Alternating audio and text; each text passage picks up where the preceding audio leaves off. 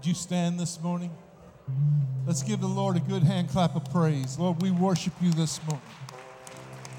When peace like a river attendeth my way, when sorrows like sea billows roll, whatever my lot, thou hast taught me to say, it is well with my soul. Sing it with us. It is well with my soul, with my soul. It is well with my soul. And Lord, haste the day when my face shall be sight.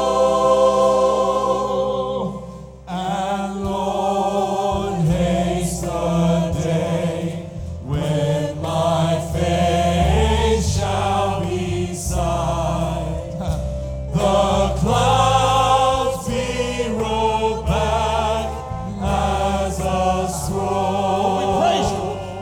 The trump shall resound, and the Lord shall descend.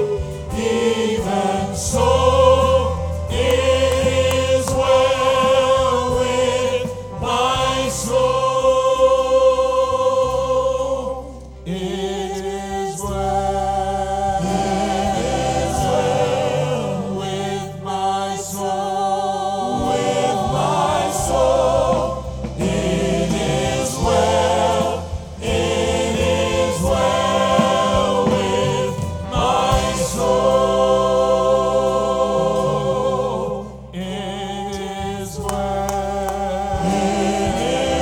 Hallelujah. I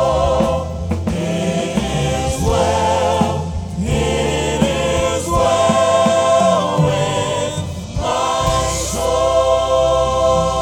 to sing that one more time.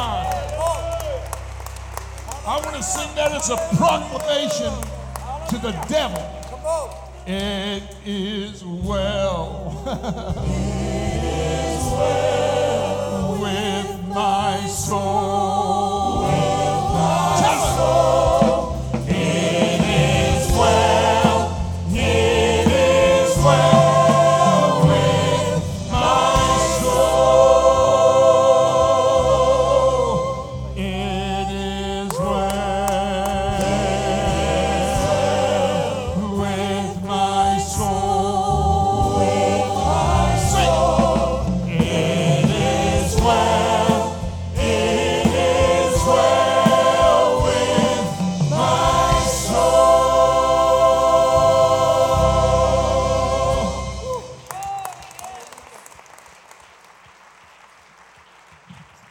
Amen. Is there anybody this morning that can testify that it is well with your soul? I'm thankful this morning that Jesus came and saved me, picked up a mess that was my life and made it into something. And I hope somebody can testify to that like me this morning, how great and awesome God is. We want to welcome you here this morning. We're so glad to see you on this cold morning. We're thankful that you're here in service here at Stratford Heights Church of God. If this is your first time ever to be at Stratford Heights Church of God, we want to tell you something today. You're home. You're home. You're not going to find a church. We're thankful for every church that's around here. The kingdom of God is being built through the local church, but we believe that God is doing something awesome here, and we believe that you're a part of it. So if this is your first time visiting here with us, we'd like for you to be seated, if you would, at this time, and some of those are going to welcome you and connect you to what's going on, what God is doing in this house. And at this moment, we want every member of Stratford Heights Church of God out of your seat, welcoming our visitors, loving on one another, and telling them how good it is to see them in God's house this morning. God bless you. This joy that I have, world did give.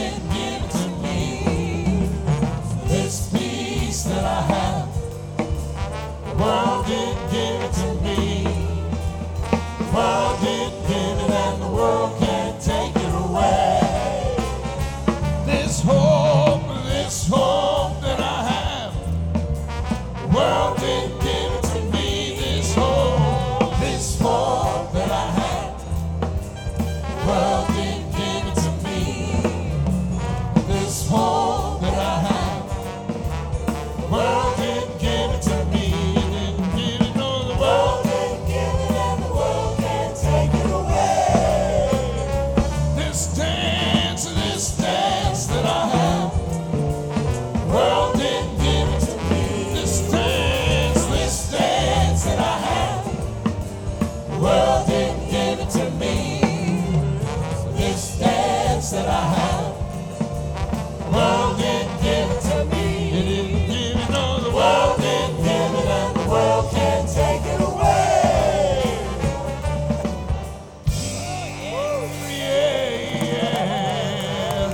I know that this joy that I have, the world didn't give it to me. This joy, yeah, this joy that I have, the world didn't give it to me. This joy. The world didn't give it to me. It didn't give it, no, the world didn't give it, and the world can't take it away. This hope now, this hope that I have, the world didn't give it to me. This hope that I have, the world didn't give it to me. This hope that I have, the world didn't give it to me. The world didn't give it, and the world can't take it away. This dance that I have, the world didn't give it to me. Yeah, now this dance that I have, the world didn't give it to me. This dance that I have, the world didn't give it to me. It didn't give it, no, the world didn't give it, and the world can't take it away.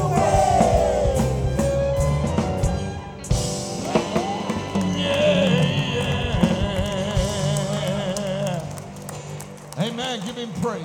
2, 3, 4.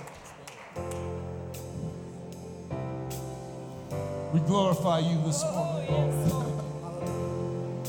Lord. He is the victor.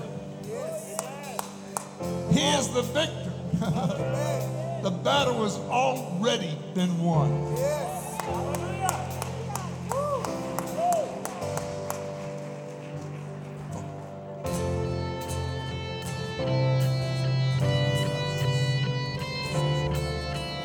Praise you, Lord.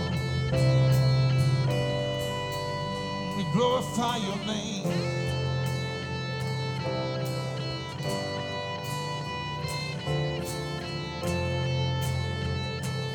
Tell him this. You are always fighting for us. Heaven's angels all around. My delight is found in knowing that you will. Victor's crown. You're my help and my defender. You're my savior and my friend. By your grace I live and breathe to worship you.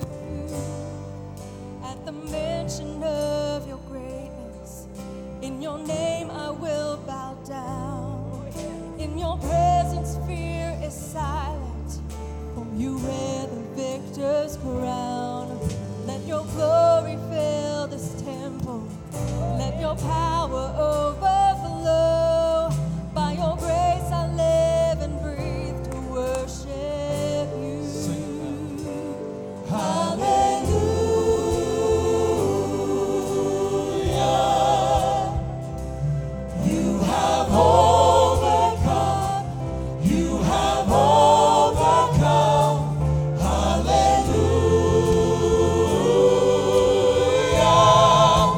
Jesus,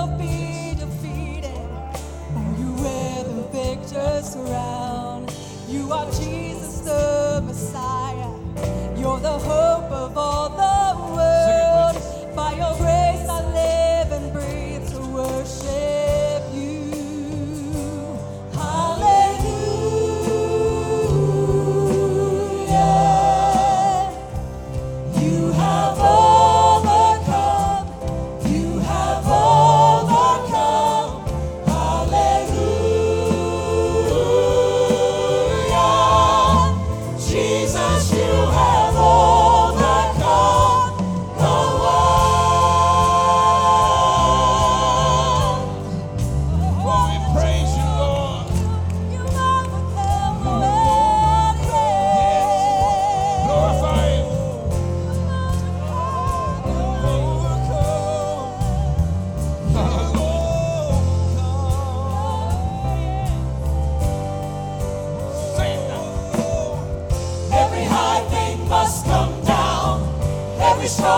shall be broken. You let up victors crown. You overcome. You overcome. Every high thing must come down. Every stronghold shall be broken. You wear the victor's crown. You overcome. You overcome. Every high thing must come down. Every stronghold shall be broken. You wear the victor's crown. You overcome. You overcome. Every high thing must come down. Every stronghold shall be broken. You wear the victor's crown. You overcome. You overcome.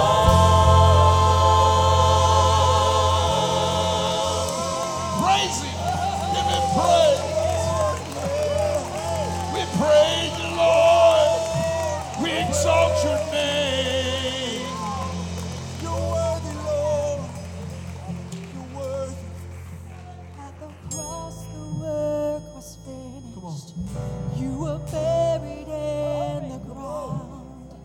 But the grave could not contain you, for you wear the victor's crown. He wears the victor's crown. Hey, you're alive today. We praise you, Lord. You are alive. Praise Him. Praise Him. Hallelujah. You have overcome, hallelujah. Jesus, you have overcome. Every high thing must come down. Every stronghold shall be broken. You wear the victor's crown. You overcome, you overcome. Every high thing must come down. Every stronghold shall be broken. You wear the victor's crown. You overcome, you overcome. Every high thing must come down. Every stronghold shall be broken. You wear the victor's crown. You overcome, you overcome. Every high thing must come down. Every stronghold shall be broken. You wear the victor's crown. You overcome, you overcome. Every high thing must come down. Every stronghold shall be broken. You wear the victor's crown. You overcome, you overcome. Every high thing must come down. Every stronghold shall be broken. You wear the victor's crown. You overcome, you overcome.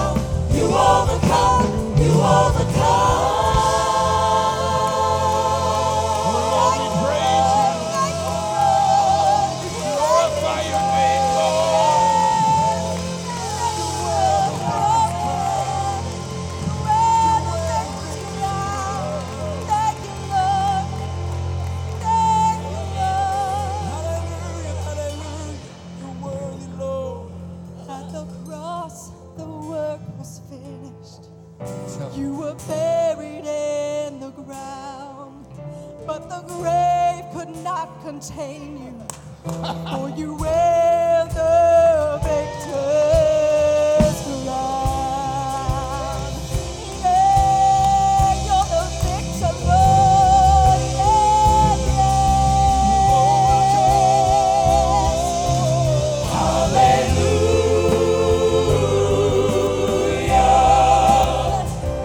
You have overcome. You have overcome.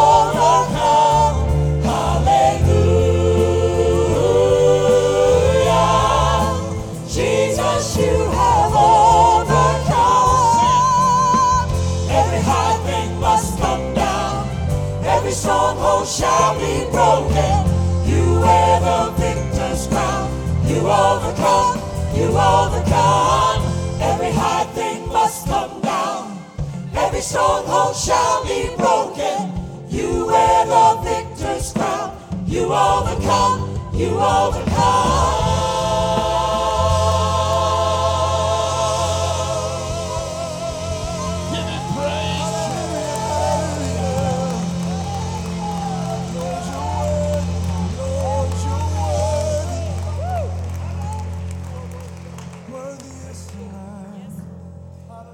wants to break the chainmails this morning.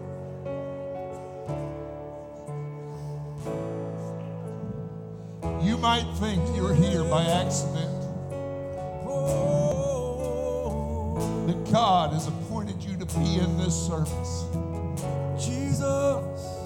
This morning, I want us to just take off the false faces. Lord, I want to be real to you. Lord, I want you to see me for what I am. Whether you take it off or not, He sees. The other people around you might be fooled, but God is not joy for pain. Sing it. There is power in the name of Jesus. Sing it, yeah. There is power in the name of Jesus. There is power in the name of Jesus. Break every chain, break every chain, break every chain. There is power in the name of Jesus. There is power in the name of Jesus. There is power in the name of Jesus to break every chain. Break every chain, break every chain.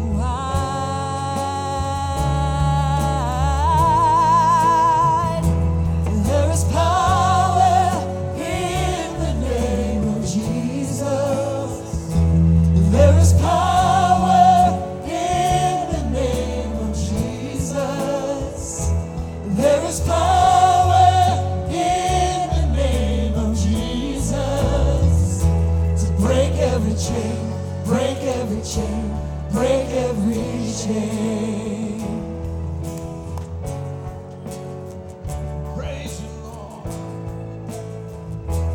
And all sufficient sacrifice, so freely given, such a price, God our redemption.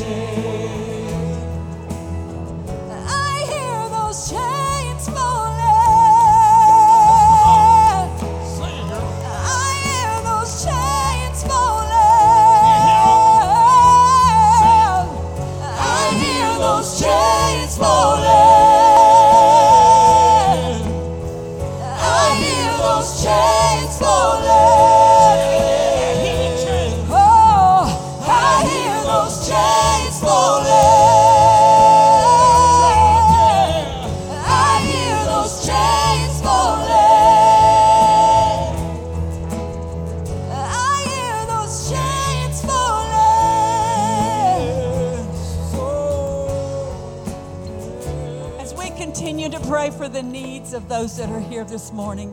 We want to take time to remember to pray for Israel, the nation that needs help, and not only Israel, but all the other countries where the Christians are being persecuted, and such evil is rampant. We know that prayer makes a difference. So let's go to the Lord in prayer right now for these special needs. Our Heavenly Father, we thank you that you said, as the mountains are round about Jerusalem, so you were round about your people forever. And we pray for that nation today, oh God. We come in agreement that you would give them protection and safety, that you would break open a revival in that land where all those that have heard of you would come to a saving knowledge. Lord, all the Christians that are witnessing and working in a revival area in the nation of Israel, God, continue to give them favor and bless them. Oh, God, go all over the world where your people are today. Every one of your children, Lord, give them protection. Give them victory, we pray, in the name of Jesus, because you see every one of your children today. And we hold them up in prayer to you, oh God. We come against the evil of men's hearts who want to take lives and make a show of it. Oh, Lord, we ask you to put angels around about your children and protect them and keep them in Jesus' name.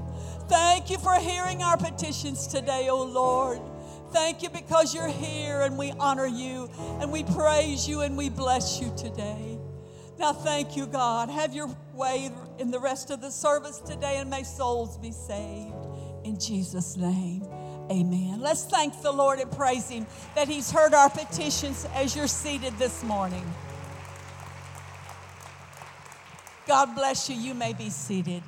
We want to continue to worship the Lord today with our tithes and our offerings. And you know, we hear a lot in the scripture about how God loves a cheerful giver. I can remember the most cheerful person that liked to give in my life. He's gone to heaven, but many years ago, a special friend of ours hadn't been saved but 2 or 3 years. He came into church service, and he told Virgil that he was losing his property that week. He had to declare bankruptcy, that people owed him a lot of money. He couldn't get it in, and so he said, I've got $14 in my pocket. And I'm going to put this in the offering today. I'm going to give everything I've got left to God. And he put that $14 in. He said, when we left, he said, well, I'll see you later on. I've got all these bad things facing me this week. But along about the middle of the week, God sent a man in that owed him a lot of money. And he said, I've come, Dale, to pay you back what I owe you and give you some interest. Paid him hundreds of dollars, and he came into church on Wednesday night, and he had his tithe slip. He said, I've got my tithes on a big lot of money that somebody paid me, that owed me. I just gave that $14 just to bless the Lord, because I knew that it wouldn't answer any of my prayers, and I could give it as an offering to the Lord. God loves a cheerful giver, and he gave cheerfully, and he gave because that's all he had. Well, he gave that, his tithes in the offering. And he said, I'm going to put $5 in every service. So every service he would come back and he'd bring $5 with him. Later on, he got a job and he would always bring his tithes in. He was so happy. It was like it was funny to him. He said, I just love trying the Lord and seeing what God will do. And as he blessed the Lord with his money, a $5 bill in every offering, Sunday school, the morning service, Sunday night, Wednesday night service, and prayer meeting. He would bring a $5 bill. So a little bit later on, I was close to them, and he was putting in $10 bills. And I said, Reva, what's your husband doing? She said, well, he's kind of gone off the deep end. Now he's given $10 every offering just because he gave that $14 to the Lord, and God began to bless him. He thinks that he can just outgive God. So he kept on, and then in a few weeks later, he'd come in and he'd have $20 bills. He put a $20 bill in the Sunday school, in the morning worship, in the evening service, besides his tithes, and the Wednesday service. He kept going, and Virgil got with him, and he said, I am having more fun. He said, I never had anything like this happen. I've got such a good job now.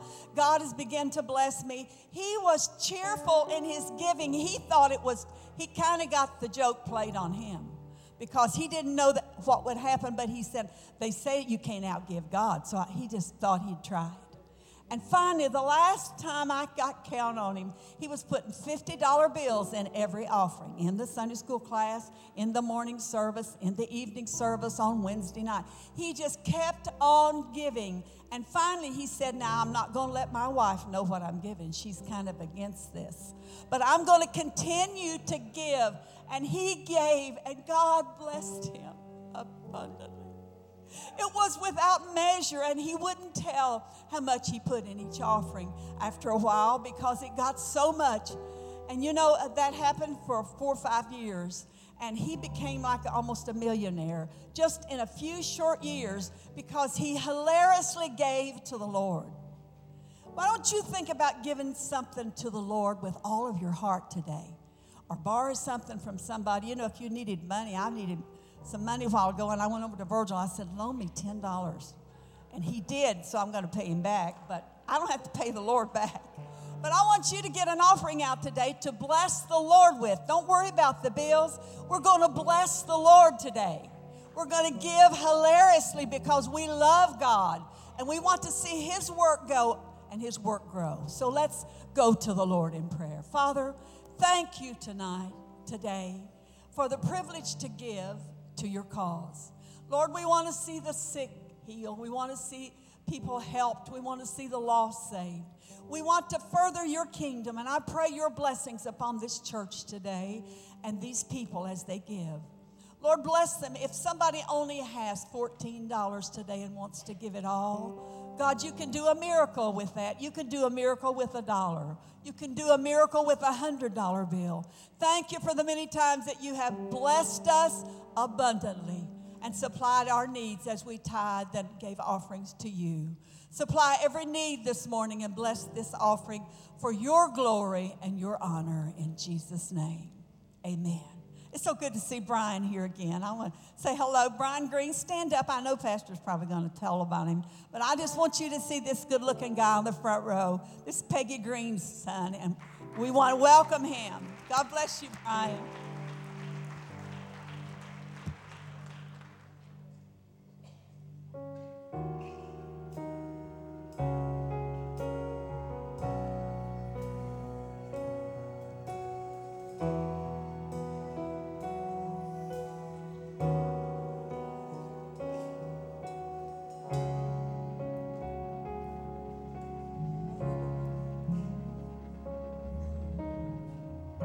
Mother barely 20, come on, out there on her own, a teenage boy in prison before he's even grown, the illness of a loved one, a widow that no one calls. There is one solution, one answer for it all. There is power in the name of Jesus. There is hope, there is strength and victory to claim. There's healing in his holy presence. There is power in his name.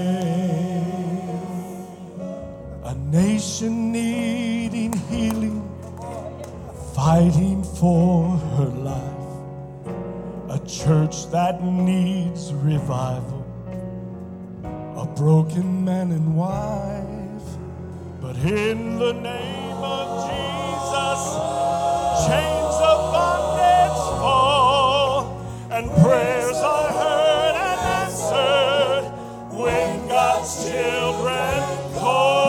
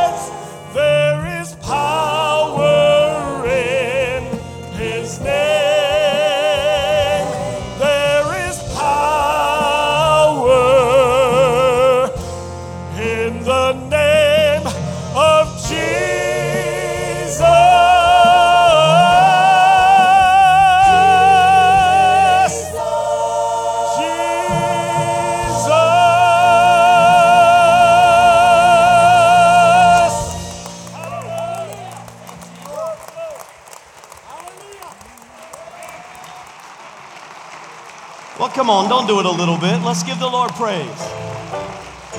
Hey, do you believe that this morning? The Bible says all power has been given in His name. In His name, anything is possible. I believe in that. I believe in the miracle-working power of Jesus Christ. That's what keeps me going. I don't put all my eggs in the religious basket. How many know religion will fail you? I don't put my investments, I don't put all my confidence in bankers, and I don't put it in the job systems and the economy of this world. I certainly don't put it in the church or preachers, even the church of God. My confidence is in the one who has all power, who said He would build His church on His name, a solid rock. The very gates of hell will try to come against it, and He says it will not prevail. That's who you're clapping for. That's who you're praising today. You're praising the Lord who is the author and the finisher of your faith. You're praising Him and honoring Him. Come on, one more time. Let's give the Lord praise. Hallelujah. Amen.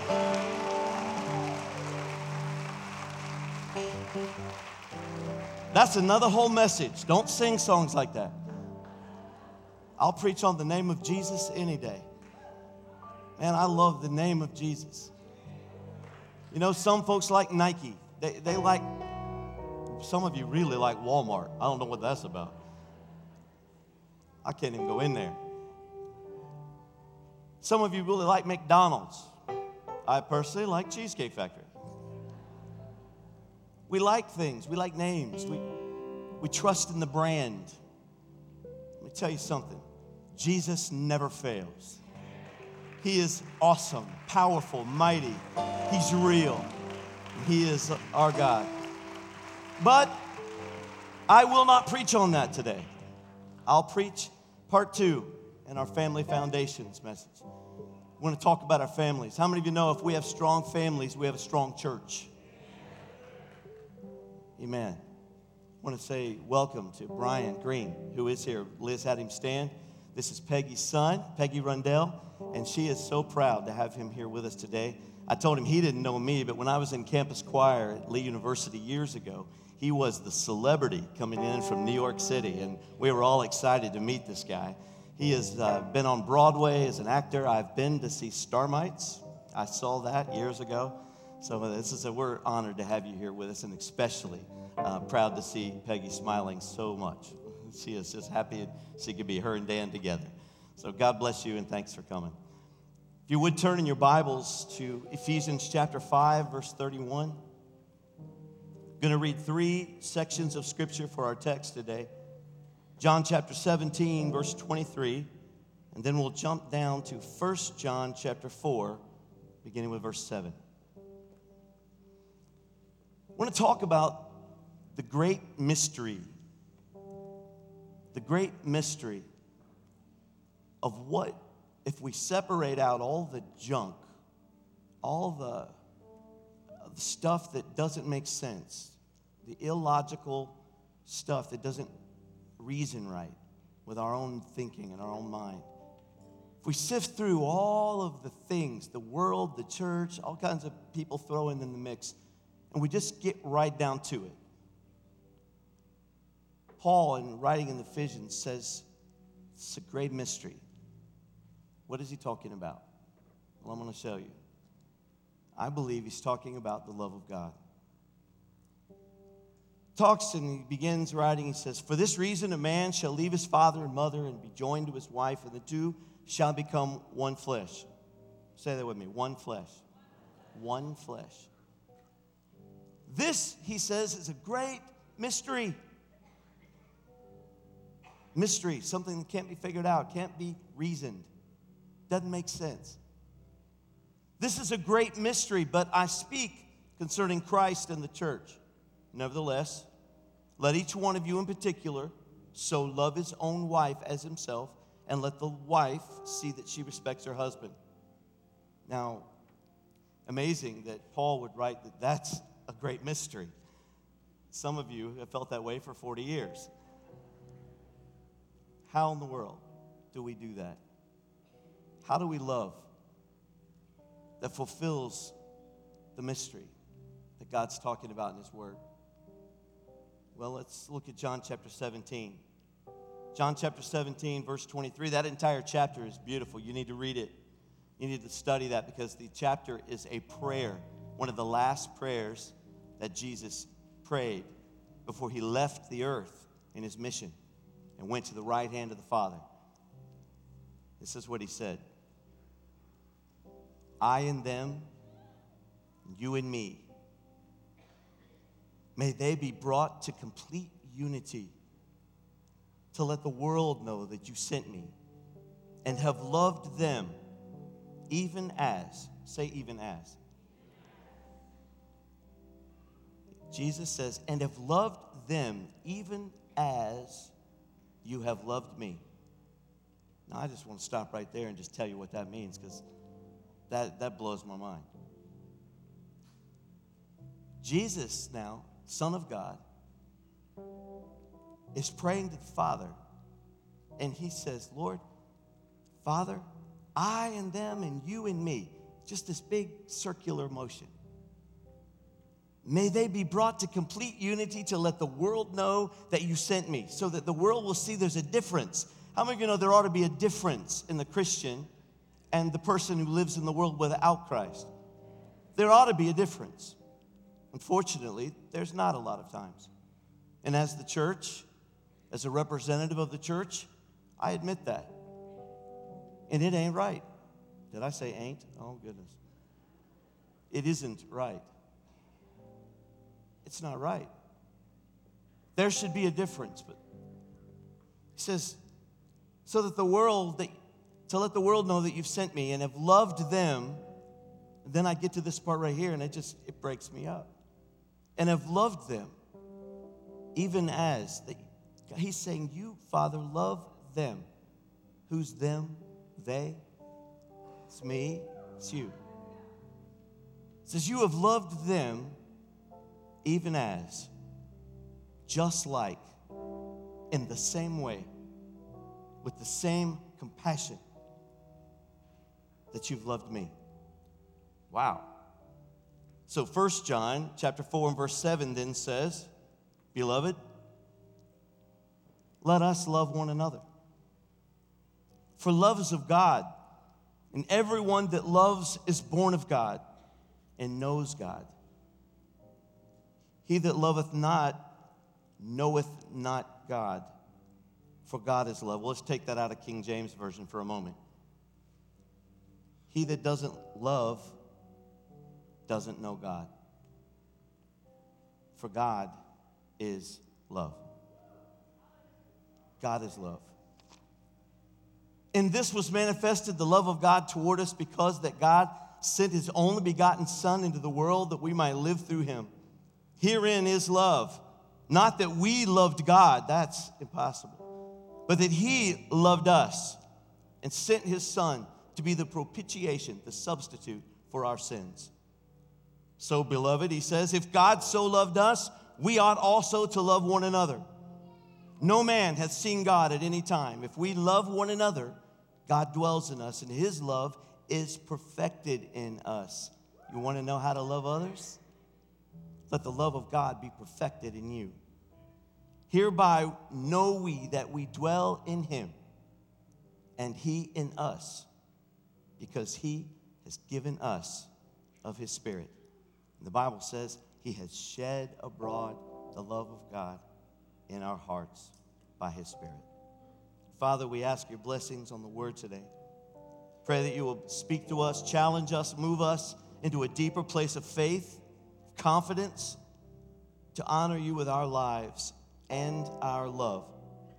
And I ask it all in the mighty name of Jesus Christ. And everyone agreed and said amen. Amen. God bless you. You may be seated.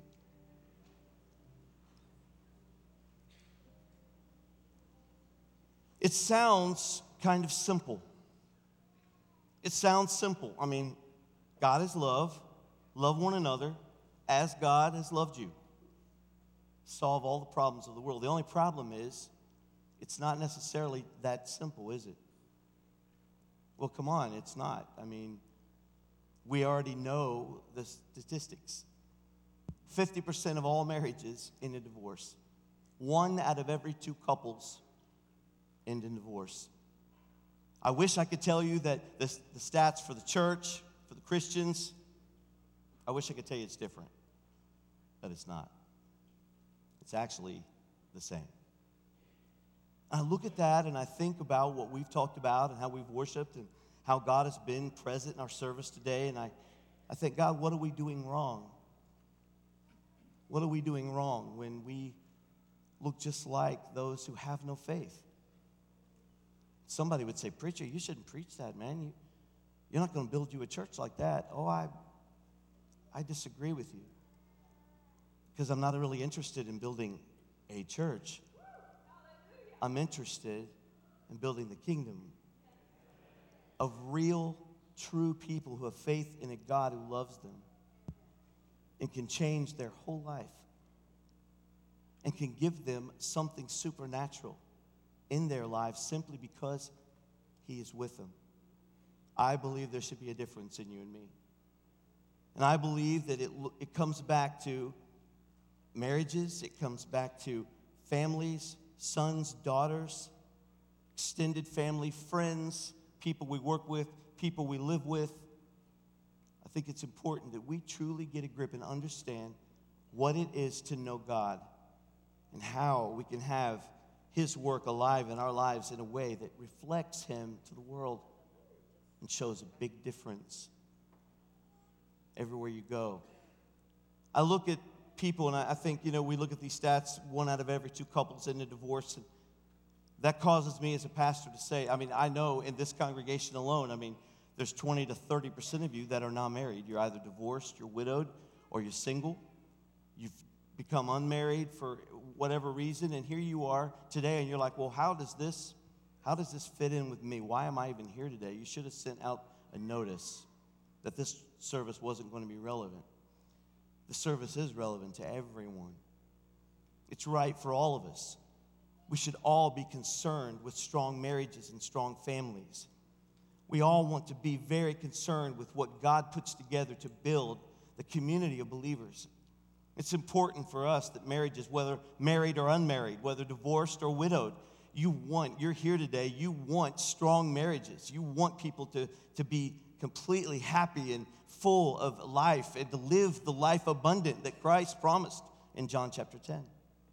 We want that for everyone. So it becomes relevant because it's also about something else. As I was praying, God, give me this great message. Give me fire. Give me something, a covenant message that will help me to express to the people the value and the power of marriage. And I never got it. I mean, I'm being really religious. I mean, I was finding, you know, my favorite prayer place, Liz. I was on the knee, and I'm like, God, give us something. Give me a revelation for marriages. Give me something that'll speak to the people that they'll all go, ooh. And you know what he said? The only thing I got in my devotion was simply this. He said, God is love.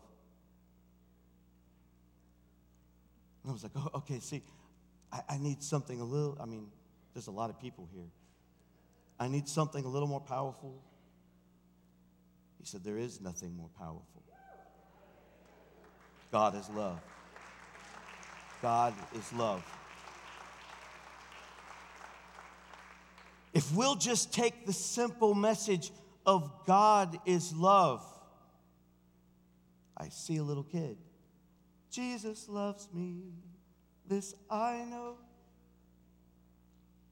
for the Bible tells me so. Little ones to him belong, they're weak, but he is strong. Yes, Jesus. I think it's too high for me. I'm not going there.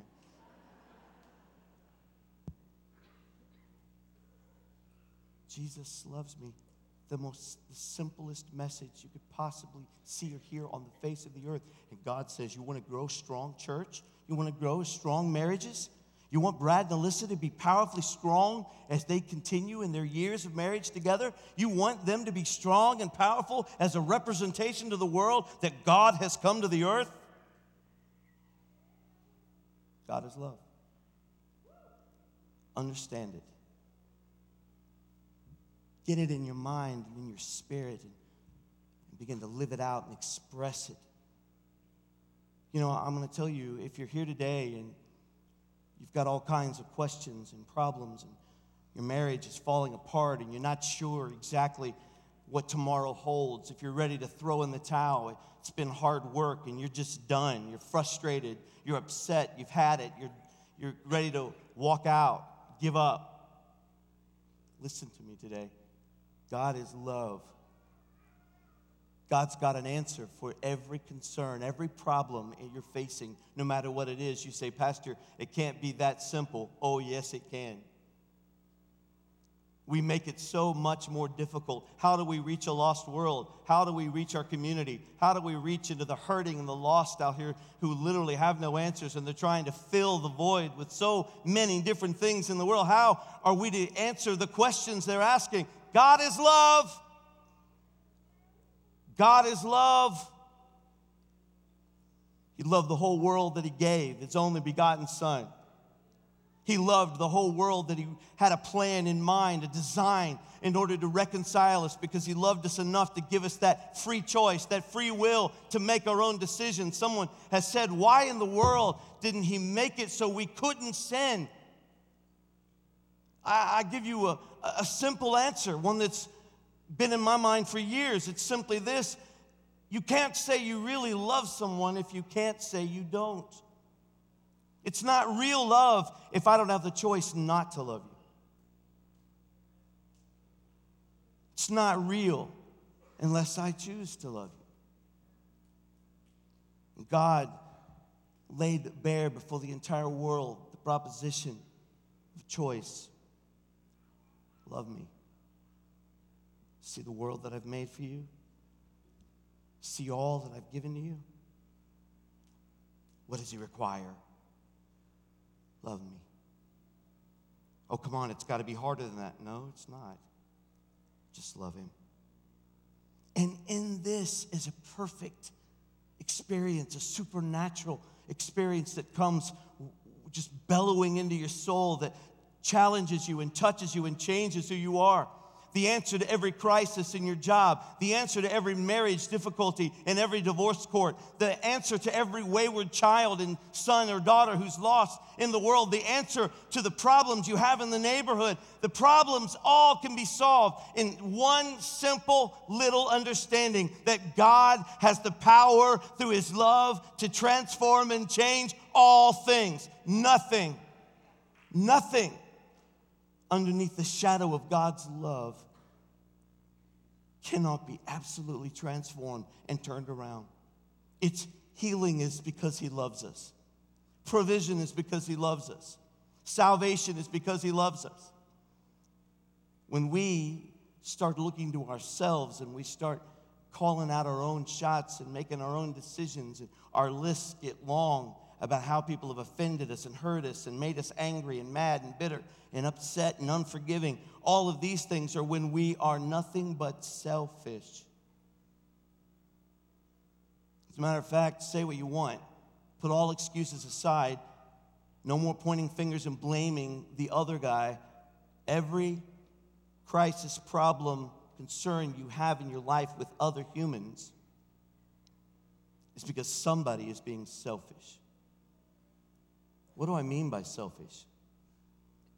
It could even be as innocent as this: loving them through your own effort, your own strength, not loving them through the love of God. You see, you at your very best, the best you can do, every husband in here, the very best work you'll ever do in your marriage is when you have real love pouring through you, and you bring that home every day. The best wife that you can possibly be on the face of the earth is not your talents, your abilities, your homemaking skill, or your money-making ability. It's all in the love you bring to the family. Love. Love is what he brought to the earth at Bethlehem. That was love. Love was what rose from the grave at Easter. It was love then, and it's love now. It's love in your family now that will make the difference. Stop trying to do it all in your own strength. Stop trying to live in your own power. Get underneath the simple message of God's love and let the power of the creator of the universe literally begin to transform every word and every effort and every action and every attitude of your life, and watch it change overnight. Watch it change. The power of God's love alive in our lives makes the huge difference. That's the key to a strong marriage. That's the key to living a life of victory. That is what brings us to this place where we have a true understanding of who God is and what is required of us. Selfish means really just loving in your own strength. God wants us to understand his power and his strength to help us get through our everyday lives, to make a difference. The power of the universe living through us, in us, out of us, so that we can make a difference everywhere we go.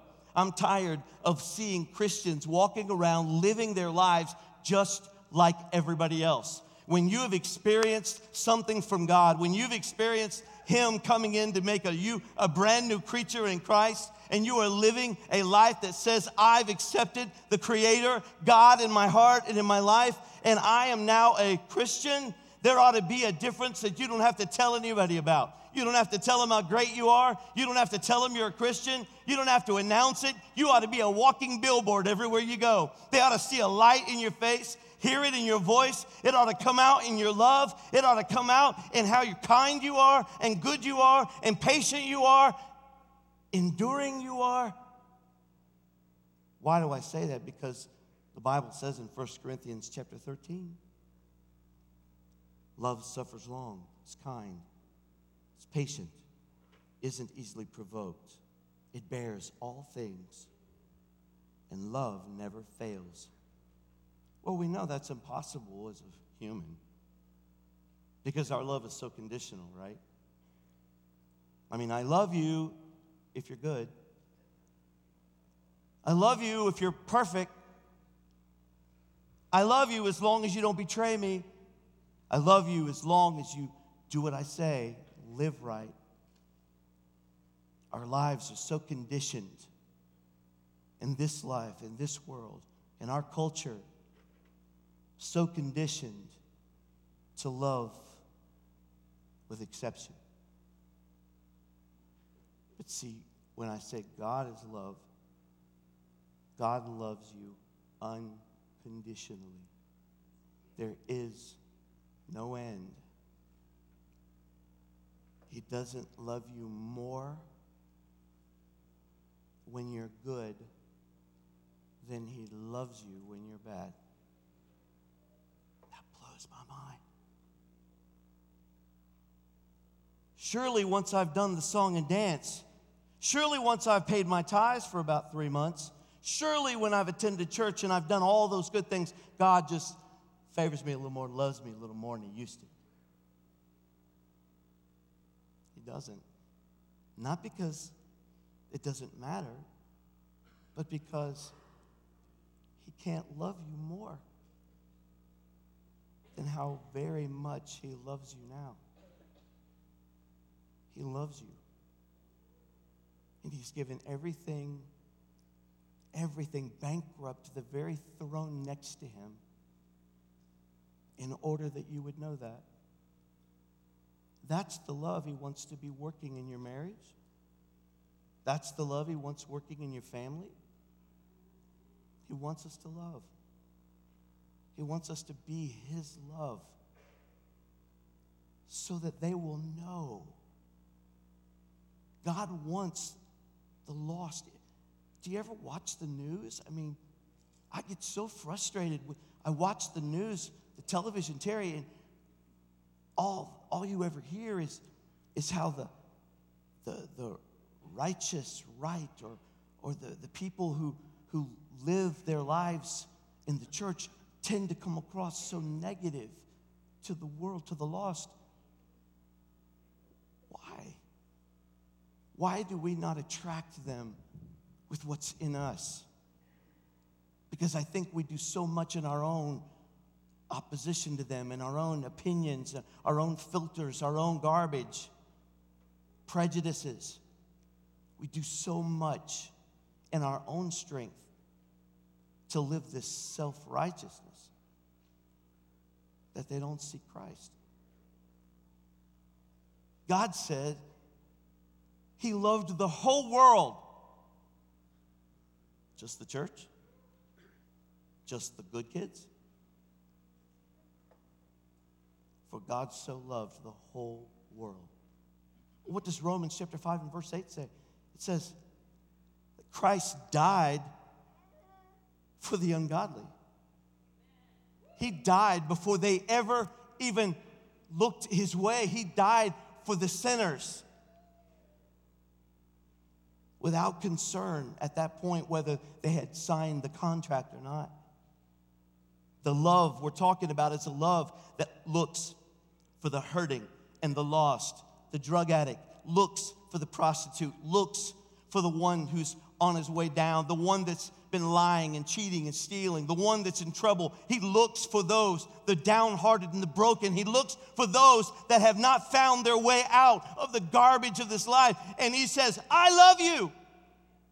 And he searches for them until he can find them. He sends a light. He sends a stranger. He sends an angel. He sends a message. He sends a song. Whatever he's got to do, he sends these everywhere. What was it that ministered to you? What was it that touched you, that moved in your own heart and caused you to want to give your attention to God? Was it a message? Was it a song? Was it a friend's testimony? Was it what you saw in someone else's life? I don't know what it was for you. I remember what it was for me. And I'm so thankful that he found me, however he found me. And when he found me, he reached way down and he pulled me up. And when he pulled me up, he gave me a whole new outlook on life. He changed me from the inside out. And I can now say, that love must live through me and be out there literally showing the world that there's a difference. Oh, God, help us. God, help us that we would show them there's something to Calvary more than just an old song, that there was more to him walking out of that tomb than just an Easter pageant. That it was power that changes us, that if we'll dare to trust, if we'll dare to lay before Him every part of who we are, to trust that we will then encounter that same love in our lives. I looked at the sun the other day, and I was watching it through the trees going up, and I was just like, you did a good job on that. Looking at the clouds, how every time you look up at the sky, it's a whole new canvas. I mean, isn't that beautiful? You never know what you're going to see. It's like you could go outside your house and just go, okay, what'd you paint today?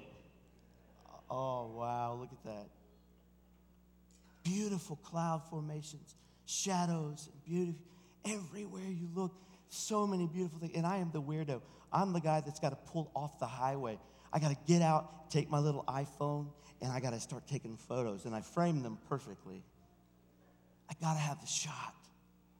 I was in this beautiful church last night in Cincinnati. I know. Forgive me. It was Catholic. It was so beautiful. Ornate, reverent. There's something to be said for reverence, for making His house beautiful. And as I walked down the marble floors and the pillars and the straight, I took 100 pictures. I was just taking them everywhere. I was like, oh. And then I did a selfie. I did a selfie. But I was so in love with this. I knew what I was preaching. And so I was thinking about the love of God, the power of God. And then here's this poor young couple that's going to get married because they were about to suffer the wrath of me. As I walked up to him and I looked at the young man who was getting married, Rhett, and I said, Rhett, I said, you do realize these vows are sacred before God, don't you? He's like, yes, sir. I'm like, you understand how serious this is. This is a covenant. This is a vow. This is a promise. Till death do you part. He's like, yeah, man, I get it. I'm like, okay, let's go. Then I get into the ceremony, and everybody's teary-eyed, and I'm like, till death do you part. And she's like, I do. And I thought, you didn't think about it. Because it's so easy, isn't it, when everything's going well, when all is positive and everything's just fuzzy and warm and tingly and the butterflies. I could have looked at her and said, will you lay your head on the chopping block for this man? I will.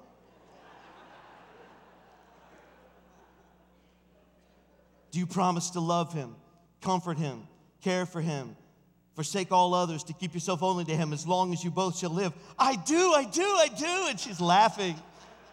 And I'm like, I'll talk to you in a year. Because something happens, doesn't it? Something takes place. It's like everybody does it. You've done it. You stood there and you were like, Carolyn, I don't know how long it was. Maybe I won't even ask you how long you and Larry have been married, but let's at least go 5 years. But you remember that day? You stood there and you were like, I do, whatever. And Larry's like so happy he can't hardly stand it. I do, I will. And thankfully they have. But so many, at the first sign of trouble, at the first sign of better or worse, it's worse. The first sign of sickness or health, it's sick, they're sick, I'm sick, I'm going to die if I stay with them any longer. Someone told me one time, they said, yeah, you know that part about till death do us part? Well, what about me? I'm going to die if I live another week in this house. I was like, let's talk about that.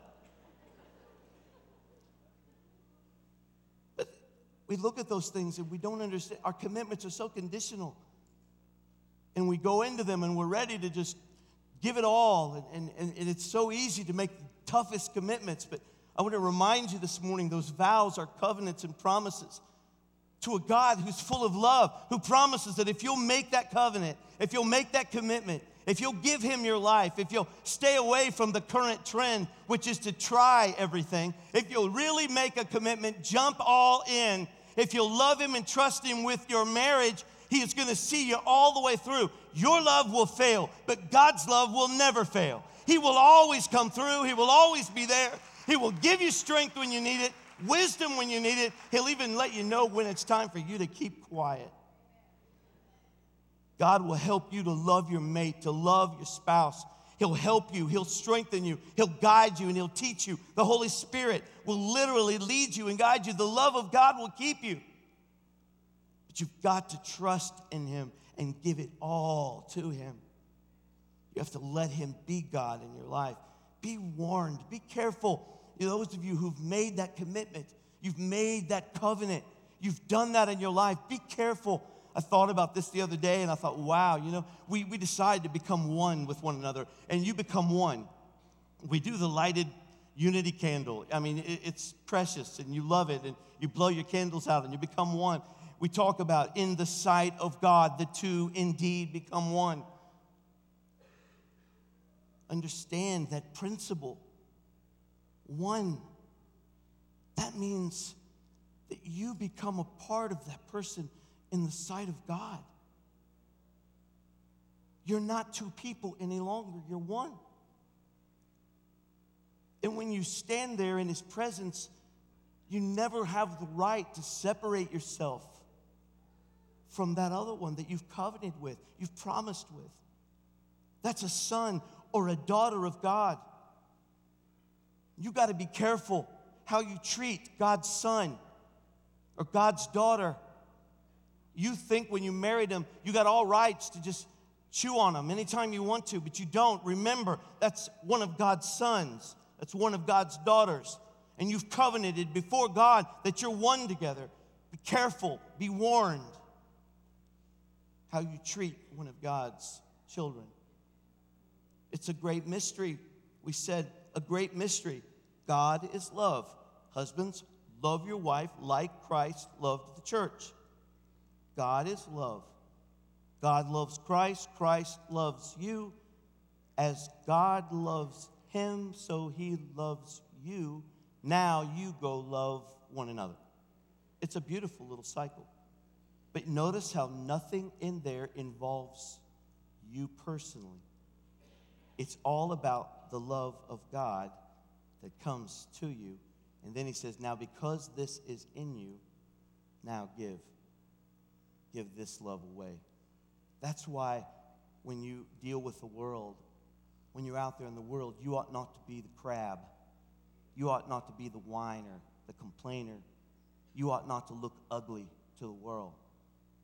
Well, I'm just standing up for myself. Exactly. You're supposed to be standing up for Christ. Well, I'm just giving him a piece of my mind. Yeah, I know. You ain't got too much left.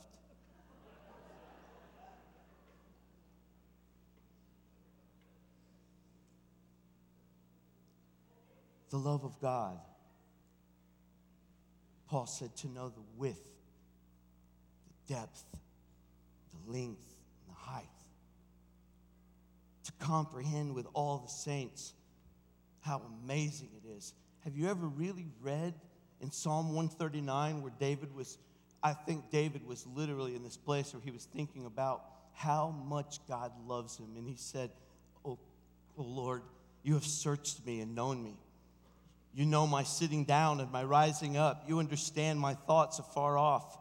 You comprehend my path and my lying down and are acquainted with all my ways. For there's not a word on my tongue, but behold, O Lord, you know it all together. You have hedged me behind and before and laid your hand on me.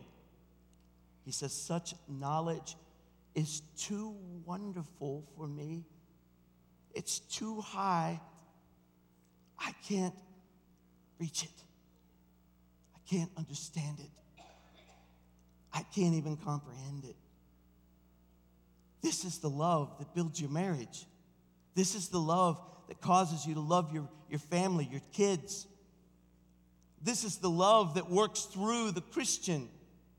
To the whole world, it's the same. God is love. It's at work in every heart, in every life. It's at work in everything that we do. It's on the basketball court. It's at the school. It's at the workplace. It's in the neighborhood. It's right there across the fence. It's everywhere you are. The love of God causing you to live a supernatural dimension as a representation of the Lord. Proof, he said, to the world that God loves them is how you treat them, how you love them back. And more true than anywhere else, is it true in your family? Husband, love your wives as Christ loved the church. Christ sacrificed everything for the church. He gave his life. He sacrificed his throne. He sacrificed the riches of heaven. He sacrificed the safety and security of his deity.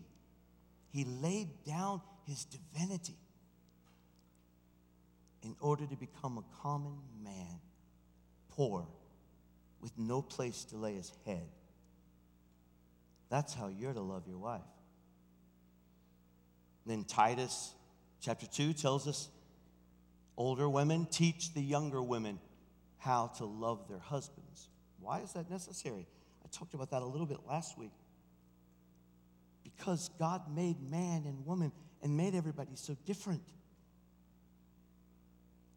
You women, you're all about the cuddling and the teddy bears and the romantic Meg Ryan movie, and you like all that stuff.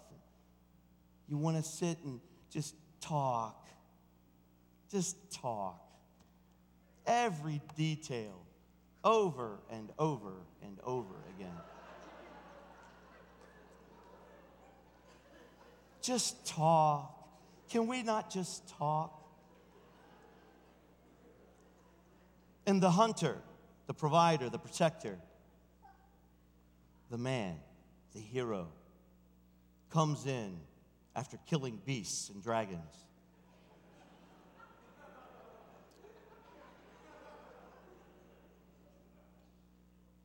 And she says, "Can we talk over coffee?" He says, "No.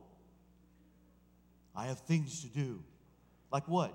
Go piddle in the garage.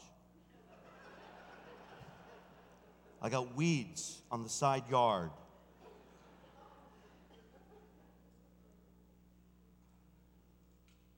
We're all different.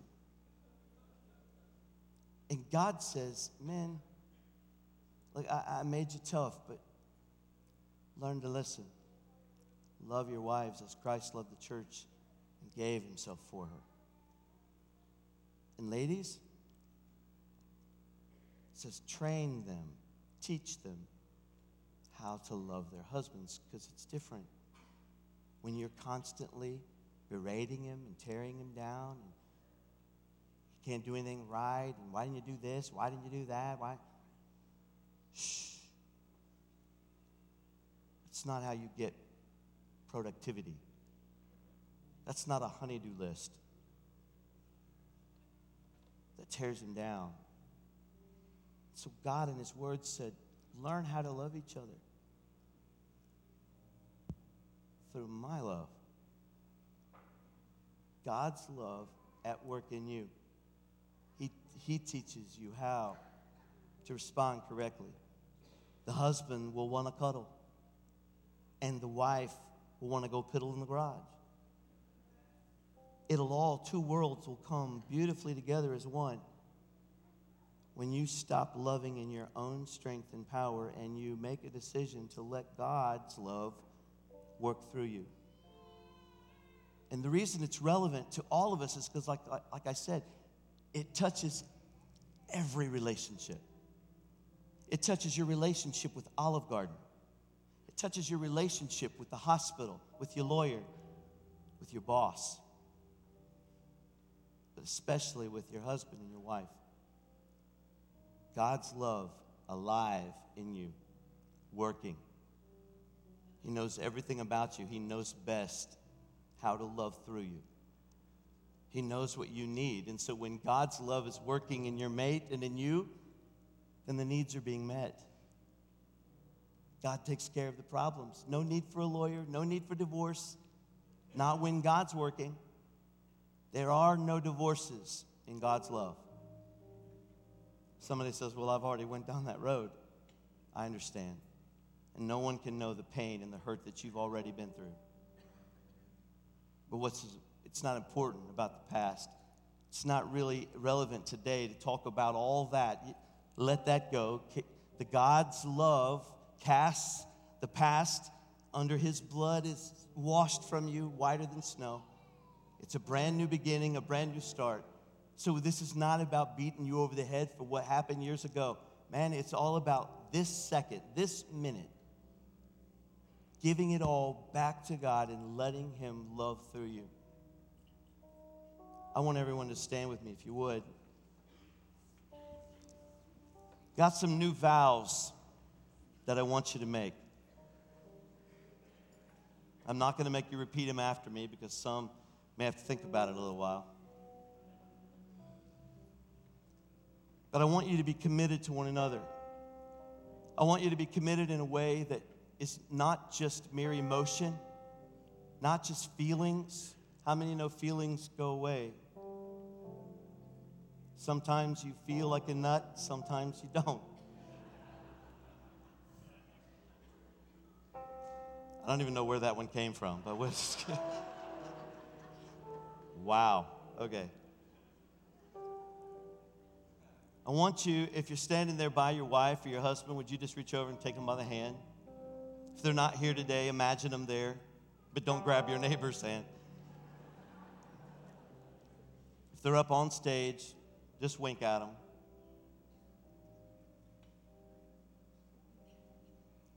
I want us to look at the vows. I said I scared that little couple last night. I think today they're totally committed to one another. But I want you to be committed. I want you to be committed not to the process of your experience and your emotion and your feeling and your commitment. I want you to commit to that one standing by you or that's in your life. I want you to commit to them with his strength and love. Here's some new vows for you. I promise to be your loving husband, wife, until one of us is dead. I'm going to let that sink in for a minute. Are you willing until the other one is dead? We are not going to be a divorce statistic. We are not going to throw in the towel the moment life gets tough. That doesn't mean that I'm going to like you every day. In fact, there might be a few days where I can't stand to be around you. But you will still be stuck with me because before you and God and all these people, I'm giving you my promise, my covenant, my vow. If you want proof that I love you, just look at your crazy family and think of how many Thanksgivings and Christmases I was willing and I am still willing to spend with them. This is how much I love you. I'm promising that even when you get wrinkled up and gray, I'm going to be committed to you. And I'm going to expect that you'll be committed to me because commitment is the only thing in God's love that will continue to make us work great. That's how God intended it, and I'm going to trust him to hold us together even when the world tries to tear us apart. If you get fat, large, plump,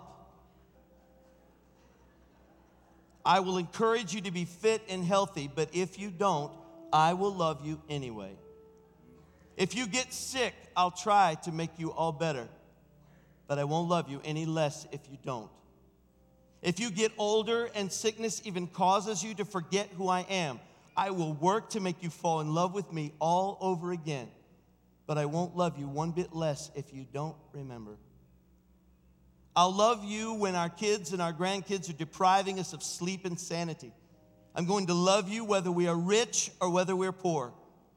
I'm going to love you no matter what God has for us. My plans will always include you. I will put your dreams ahead of my own. I will spend the rest of my life trying to make your life better with no regrets. And every day, I will thank God for the privilege of loving you, serving you, being your best friend, walking through this life, holding your hand. I love you, I would marry you all over again. And then I wrote this, can we kiss now? I think it's sacred and holy. I want every couple right here standing next to your wife, your husband, to kiss one another. Go for it.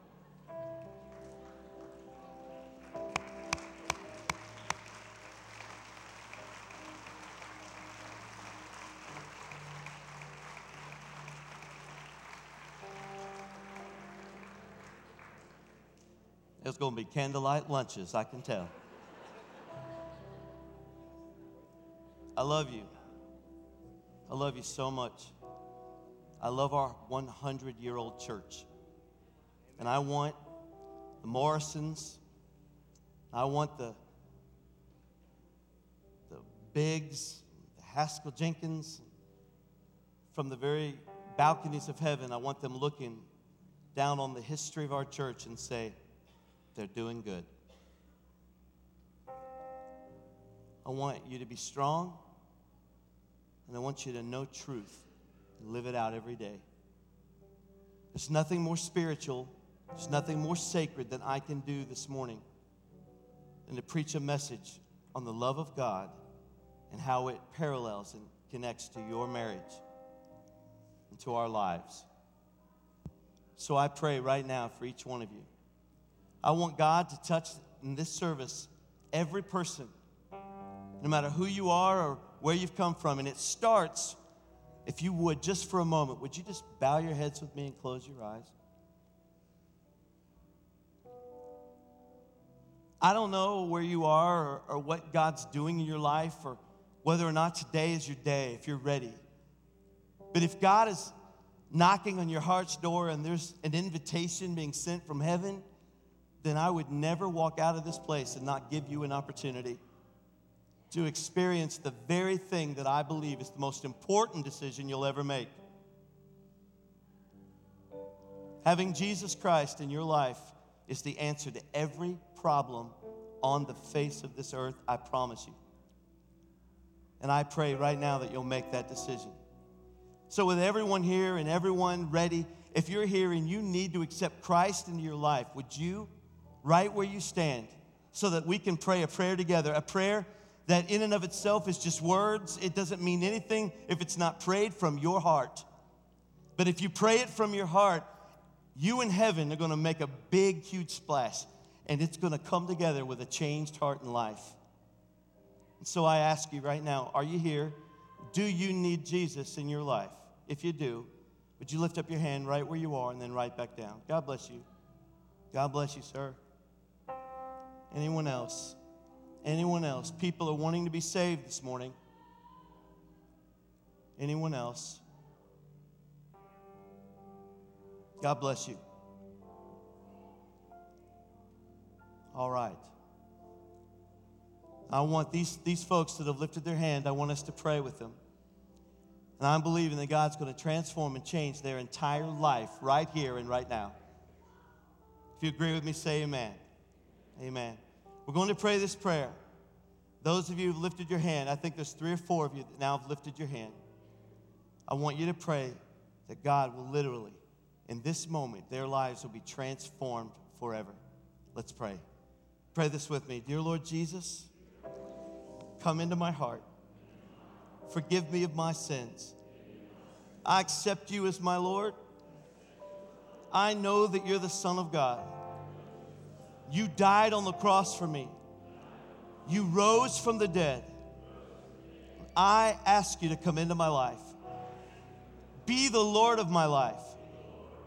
And live in me and through me. In the name of Jesus Christ. According to your word. As I have prayed this prayer from my heart, confess you with my mouth. Your word says I'm saved. I'm born again. I'm going to heaven. In Jesus' name, amen. Amen. Praise God. Thank you, Lord. We're going to close in prayer here in just a second. We're going to let the pastor get out to the lobby. He wants to meet all of our new folks today. as you go today, go in God's love. Love the whole world through God's love, through His eyes, through His hands, through His walk. And let's be a blessing to the world today. Let's pray. Dear Heavenly Father, we honor you, and God, we thank you, Lord, for blessing us, for loving us so greatly and making such a wonderful, beautiful impression on our life.